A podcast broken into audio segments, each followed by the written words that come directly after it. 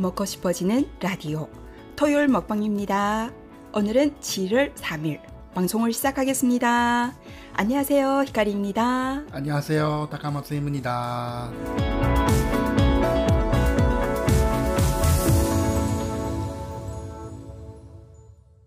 聞いて食べたくなるラジオサタデーモッパンです。この番組は韓国語ネイティブの私、ヒカリと韓国料理が大好きな 農家の夫、高松が韓国メディアから得たトレンド情報と家庭の味をご紹介する番組です。7月3日放送を始めます。こんにちは、ヒカリです。こんにちは、高松です。今日はファッションデザイナー、ミンジュキムさんのお話と、料理はタッケイさんについてお話ししてみたいと思います。どうぞ最後までお付き合いください。さて、今週も始まりました。はい。よろしくお願いします。よろしくお願いします。すごく暑いんですが、はい 頑張りましょう。31度だね、新潟は。はい。そうですね、はいこのエアコンのない部屋で今収録しております。はい。頑張っていきましょう。ははいではですね、まずは今日の前半のトピックは、ファッションスーパーデザイナー、えー、ミンジュキムさん。はい。まあ、金民珠さんっていう方なんですけれども、はこのデザイナーから学ぶ私らしさの見つけ方などなどについて話してみたいと思います。はい。私大私たち大好きなネットフリックスはい。にも載っているんですけれども、うんうんうんあの、ネクストインファッションという番組がありましてうね、んそこでなんとう、ん2020年、はい。このネクストインファッションで。優秀賞をもらいました。金民珠さん。これファッションで。デザイナーさんですけれども、デザイン、あの、このデザイナーの名前から取った、うんえーデザインのブランドうん。は、民珠金。はい。はい。あの、ローマ字でね、うんうんうん民珠金さんっていうブランドを立ち上げましてですね、この方の話をしてみたいと思います。はい。初めて聞いた。初めて、はい。なんとですね、この方は今もご紹介したいですが、ネットフリックスにも載っている、ん。えっ、と、ネクストインファッションという競争する、まあ、番組なんですけれども、うん。ここでですね、あの、最優秀を受賞した方なんですが、はい。この方はなんとですね、こういうネクストファッションうん。というところでですね、うん。受賞したんですが、あの、これだけじゃなくて、なんとね、2013年度にうん H&M のうん。デザインアワードでも最優秀を受賞した方なんですよ。うんはい。で、在学中にね、あの、このコンクールに出られまして、うんなんと最優秀を受賞して、あの、なんとね、在学中に、はい。もう自分のデザインが、はいなんと H&M とかに、はいはいあの、こう、受賞されてですね、はい。もう世界10カ国以上の方々に、はい。あの、喜んでもらった、あの、方なんですよ。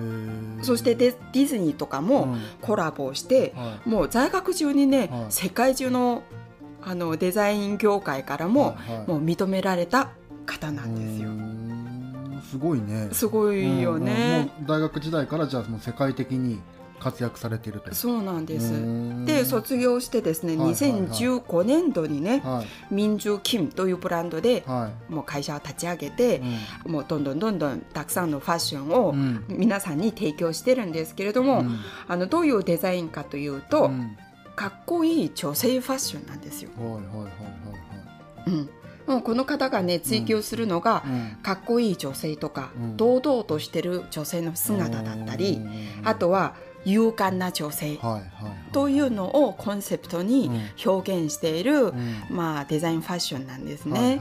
で実はですねあのネットフリックスでもうん載ってる韓国のドラマうん「最高だけど大丈あ夫」あはいはいはいはいはいはい。その中でもその女性のですね、うんファッションをあの担当されたデザイナーさん。強そうだもんねあの人ね。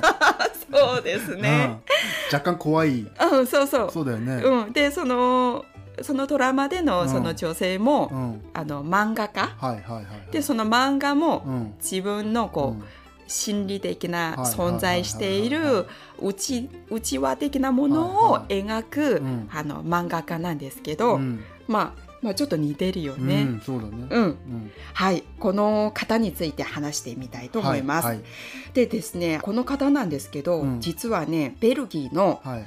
アンドワープ王立芸術アカデミーというはい。世界三大ファッションスクールの一つうん。を卒業してるんです。大体デザイナー有名なデザイナーさんとか、うん。あとはまあデザイナーをうん。目指してうん。デザインを勉強する方は大体ね世界三大のうん。ファッションデザインスクールを通ってるらしいんですけどその中でもうん。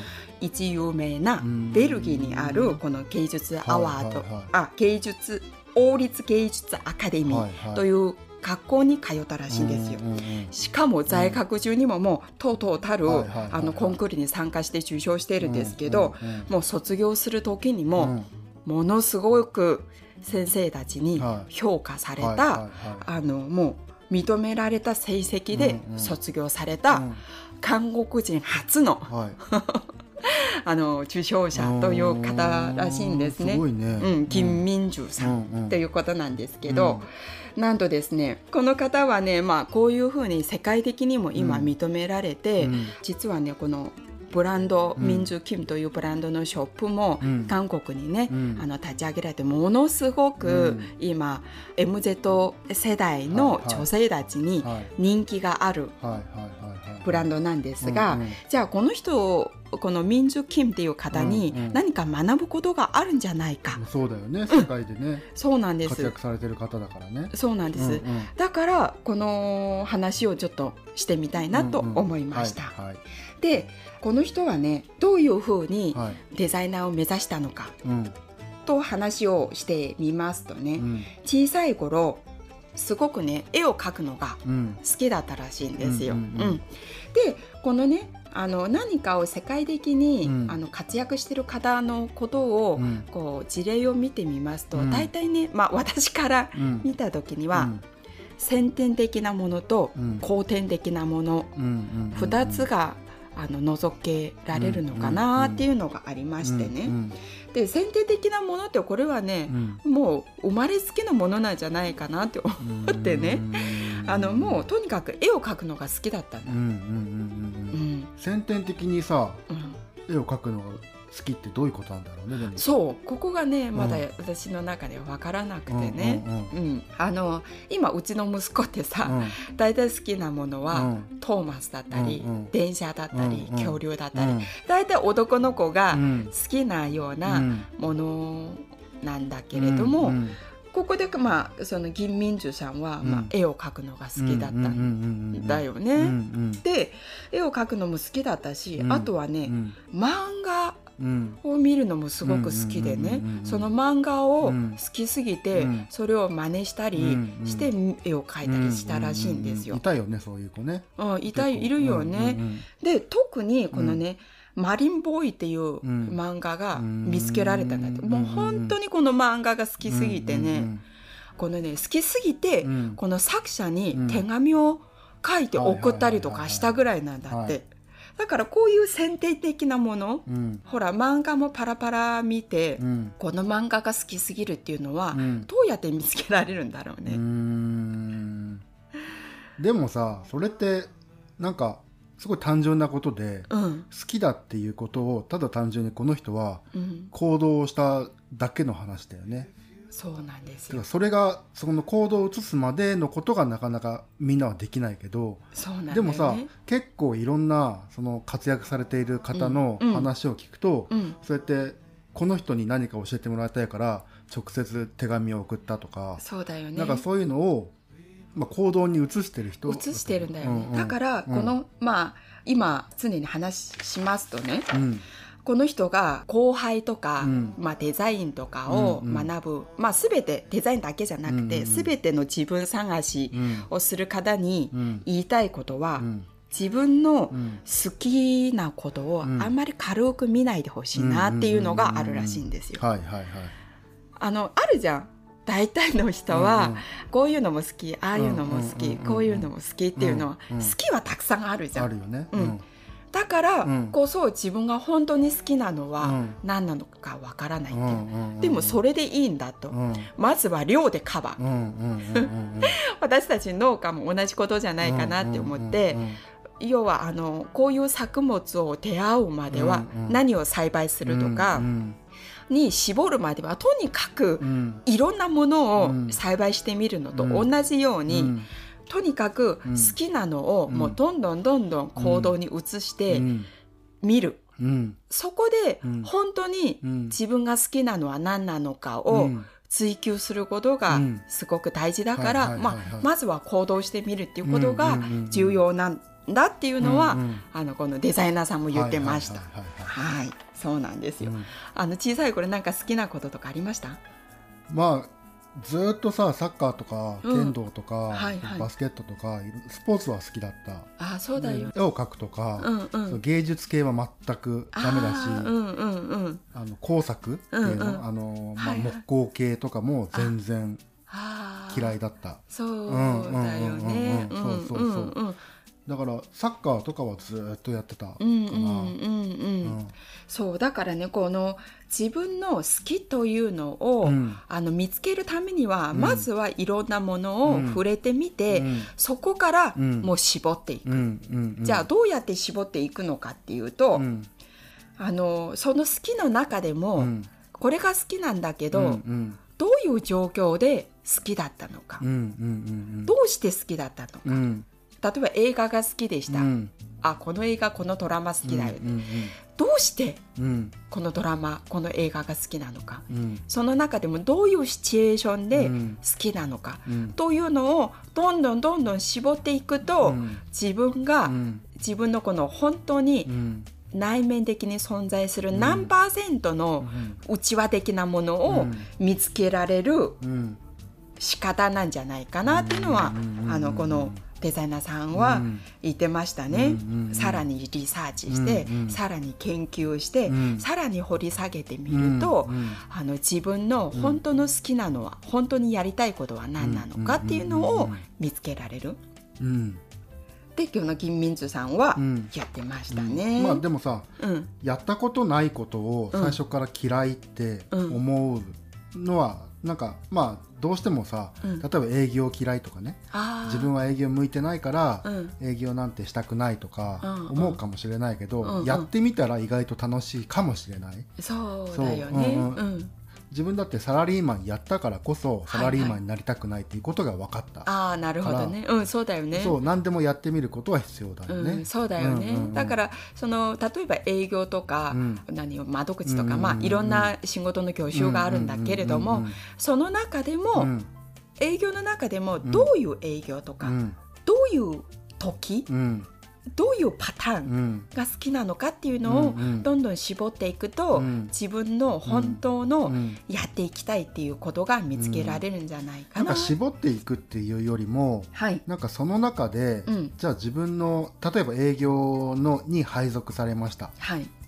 でもその中でじゃあ自分がこの仕事の中で好きなことって何だろうとかってうん。積極的に探していく、うん。でその中でも嫌いなことの中でも好きなことを見つけるっていうのはすごい重要だなとああそうだようんうんうんね、うん。そうだよね、うん。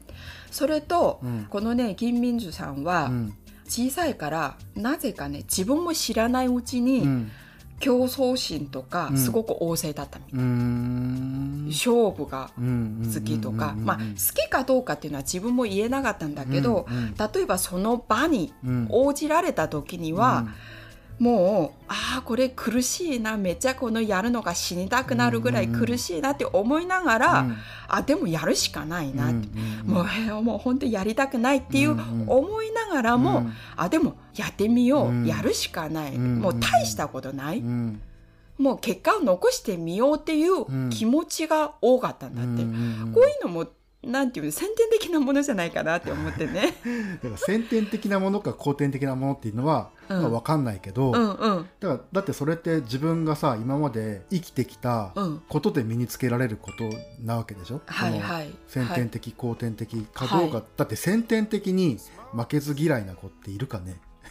ああこれがねすごくね、うん。難しいところなんだなっていうのはやっぱりうん。あるしあとはねこう結果を出そうっていう気持ちが強いんだって、うんうんだからとうとうたるコンクールとかでうんもうん。結果を出してるんだよね、うん。これがもう小さい頃からうん。そういうのがあったんだ、うんなんかさ自分の場合だと、うん。えっと、ずっと小学校1年生からうん高校までうん剣道をしてたのね、ああ、そうだよね。剣道をしてて、はい。はい。まあ身長がすごい高かったからすごいリーチがあったから、剣道県内でもすごい強くてうん選抜チームとかでも選ばれるくらいだったんだけど、はい。自分の中ではうん別に勝負なんてしなくていいから、趣味でやりたかったのね。普通に剣道をしてるのが楽しかったんだけど、はいはい。なんか大会に出て優勝するために剣道をしてるみたいな周りがなってるわけよね。ああ、なるほどうね。んだからそれがね、つまんなくて剣道をやめたんだけど、うんうん。なんか自分の好きなことを自分がねうまくなりたいからやりたいっていうのはわかるんだけど、うんうん。なんかその勝負事に勝つためにやりたいっていうのが自分の中でねいまいちよくわからないなるほどね。うんうんうんうんうん。そこはね、あの、うんやっぱり自分探しの大事なところだよね。うんうんうん本当に強くなりたいのか、うんうんもしくはこのとにかくこの目の前の試合で勝つのうんか、うん。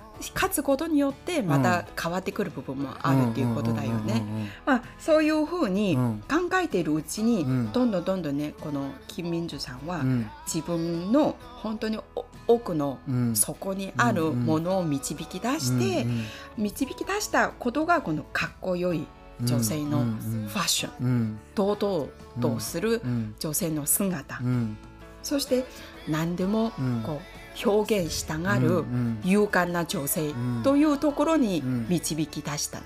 もうさじゃあもう理念がもう見つかったっていうことだよね。そうなんですよ。芯というかね。そうなんですよ。でこの芯を見つけた、うん。つまり哲学的なものを見つけたんだけれども、実はねこのベルギーのさっきアンワープうん。王立芸術アカデミーという、うん。あのスクールなんですけれども、このねスクールはうん。ビジネス系のファッションっていうのもあるんだけど、うん。どっちかっていうとこのアカデミーはね、うん芸術寄りのあのファッションデザイナーさんたちをうん。生み出す色が強いスクール。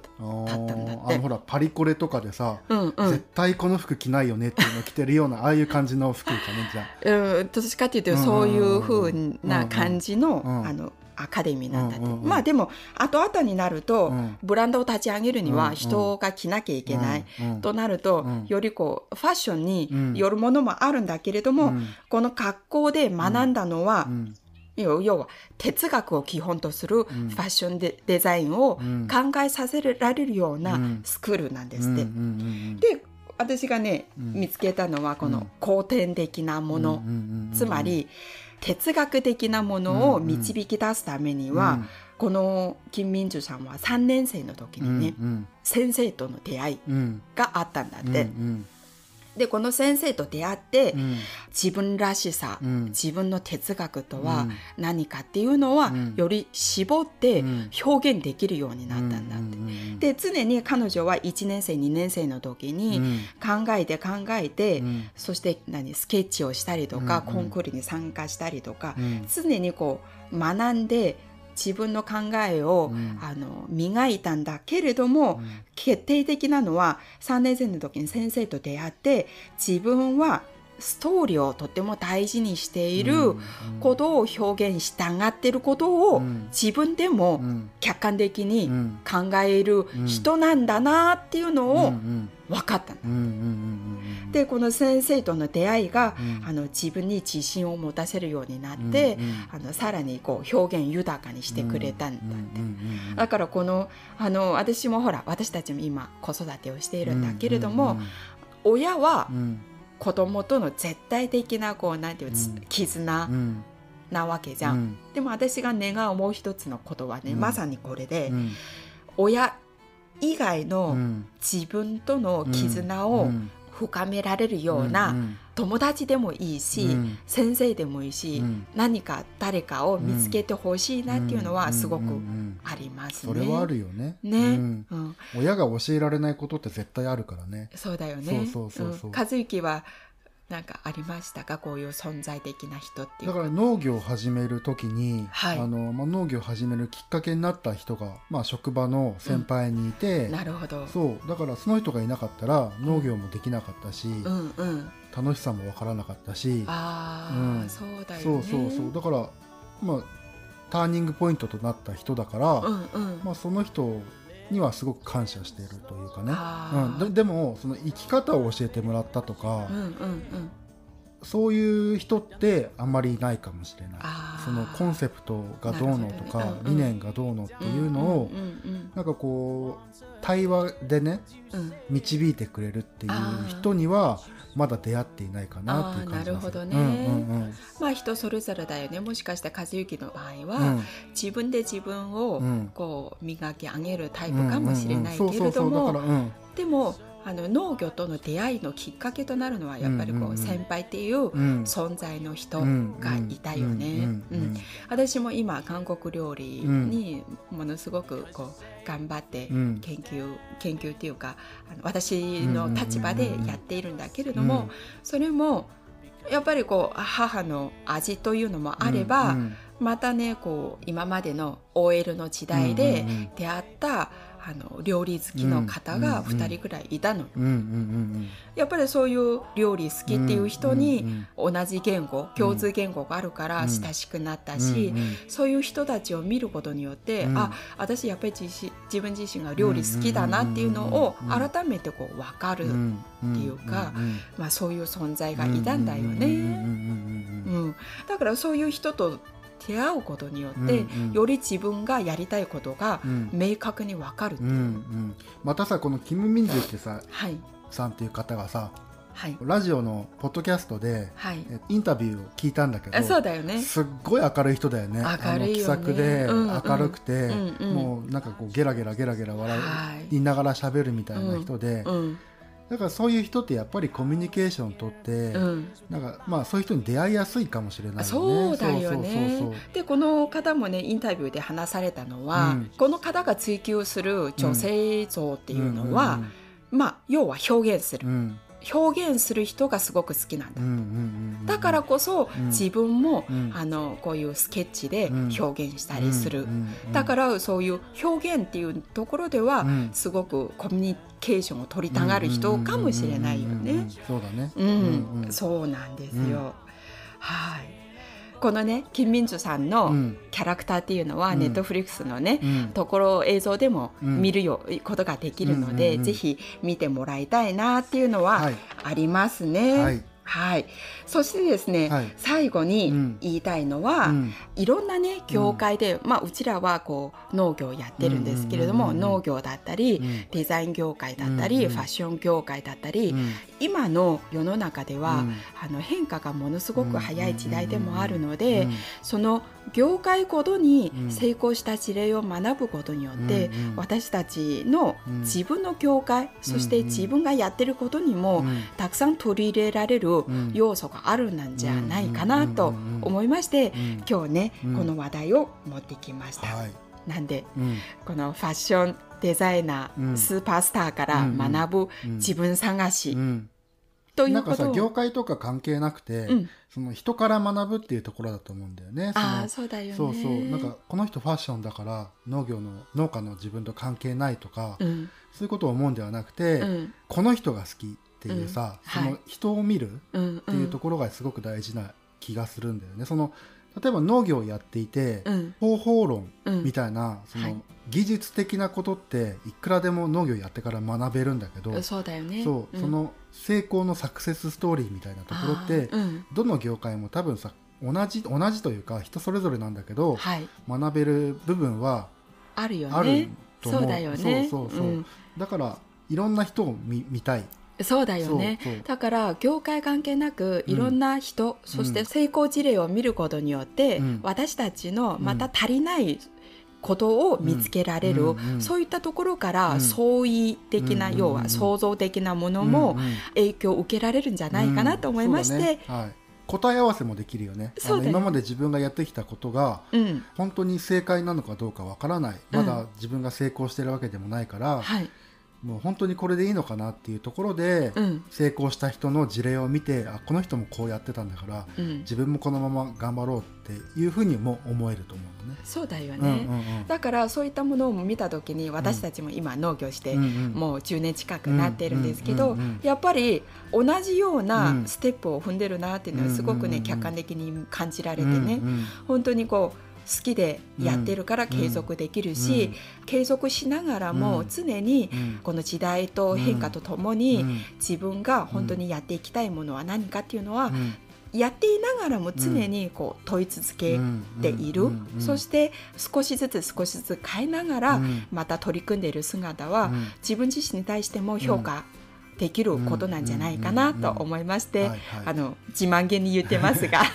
まあでもこういうさ世界的にさ賞を取っている人とか活躍している人と、うちらが何が違うのかって言ったらやっぱりその熱量とかねうん。そそこにかける時間とかねああそうだね。うんとそれを考える時間もそうだし、うん。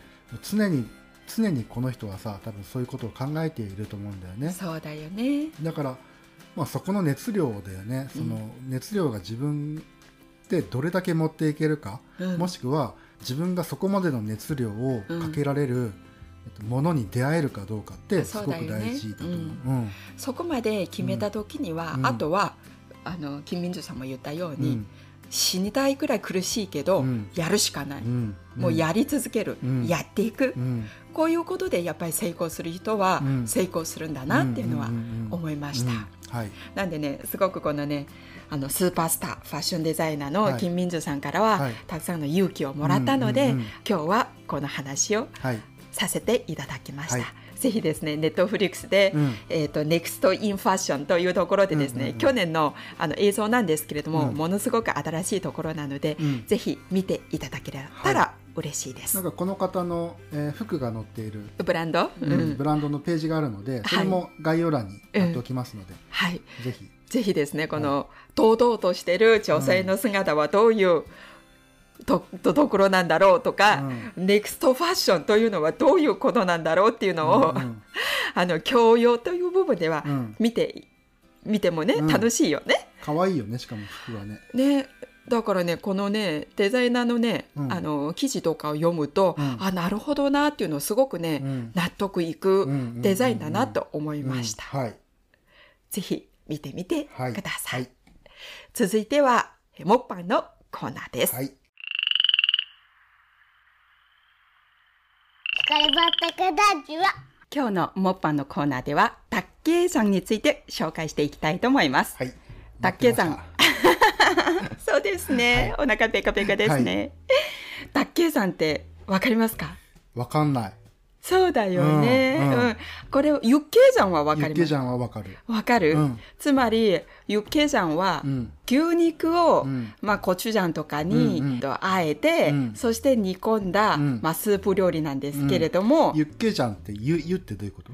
ユユっていうのは、うん。畜産ユ流っていうか、ユユまあ畜産ユ流を言うんだけれども、うんうんうん。あの畜産でもほら豚肉とかなんかいろんな肉があるじゃん,、うんうんうん。でもユッケ山となると大体は牛肉,、牛肉だよね。うんうん。牛すじとかを煮込んだ、うんうんうんうん。辛くコチュジャンに、うんうんうんあの絡めて煮込んだ、うん。まあ、赤い料理なんですけど、うんうんうんうんダッケ山は、うん。そのうんダッというバージョンです。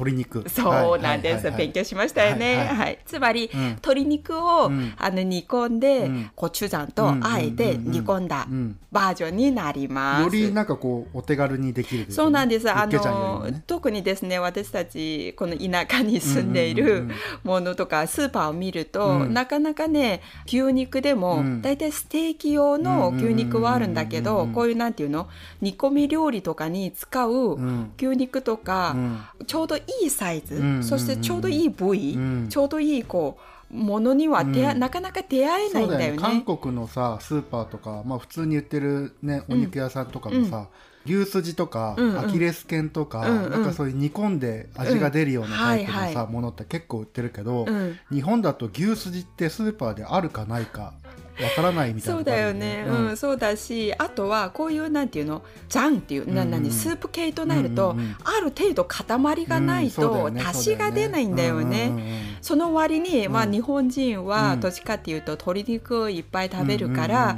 そういう気軽にね、うん。あの作れる、ん。あの卓球山の方うん。もおすすめできるのかはいはいはい。なと思いまして、今日作ってみました。はい。こちらも YouTube にあげますし、はい。あの以前結構前に、うん。ユッケジャンのはい、YouTube もあったからちょうどそちらも1年前あなん本当ですですよか。そちらも合わせて見ていただけると、ね、そうです。あの、ユッケジャンは牛肉の、うん。あの煮込み料理なんですが、うんうんうんうん。これもね、去年のうん。6月下旬うん。に上げた映像もありますこのさので、蒸し暑い時にこれ食べたくなるのかね。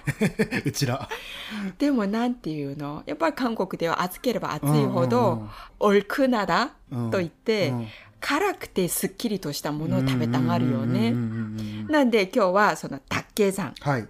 なんですよ。はい。でこれもね作り方とかは、うん。YouTube 今はいご紹介いただきましたように、はい YouTube 見ていただいて、はい。そして光畑のホームページも見ていただきますと、ブログに詳しくうん。書いてあります。はいつまりコチュジャンを使ってうん。ヤンニョムを作るんだよね、うんうん。それを鶏肉を煮込んだスープと一緒に絡めて、うん。あとはお野菜とキムチを入れてうん煮込んでみました。はいはいでこれはね今日はあの鶏のもも肉を使ったんですけれども手羽元だね。うんそうだね。ね。手羽元を使ったんだけれども、うん全然好きな部位で大丈夫です、例えば胸肉でもいいですし、うんうんうんうんぜひですねリスナーの皆さんも、うん。鶏肉のどの部位でも大丈夫なので、うん。好きなのを選んで、うん。そして煮込んで作ってみてください。胸肉とかだとさ煮込むとパサパサしちゃうから割とももとかそっちの方がいいかうんもしれない、、ももとか手羽元とか、そういう出汁がよく出る部位の方がいいよね、うん、そしてこれはね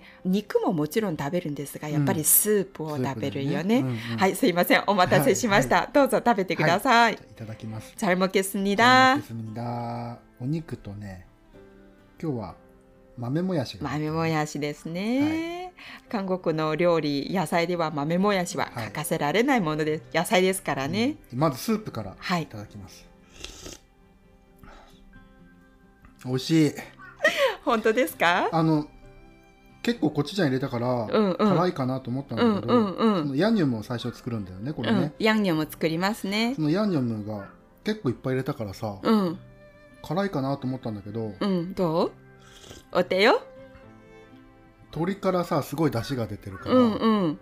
なんかこうちょっと若干マイルドになってる感じ。ああそうだよね、ううんんうん。うんうん。マイルドになってるよね、うん。またこのユッケジャンと違う味わいって味ちょっいうとさっぱりしてるかな、うん。ユッケジャンってなんかなんて言うんだろう。コンソメみたいなうんうん。うん感じの香りとか味がするんだけど、はい。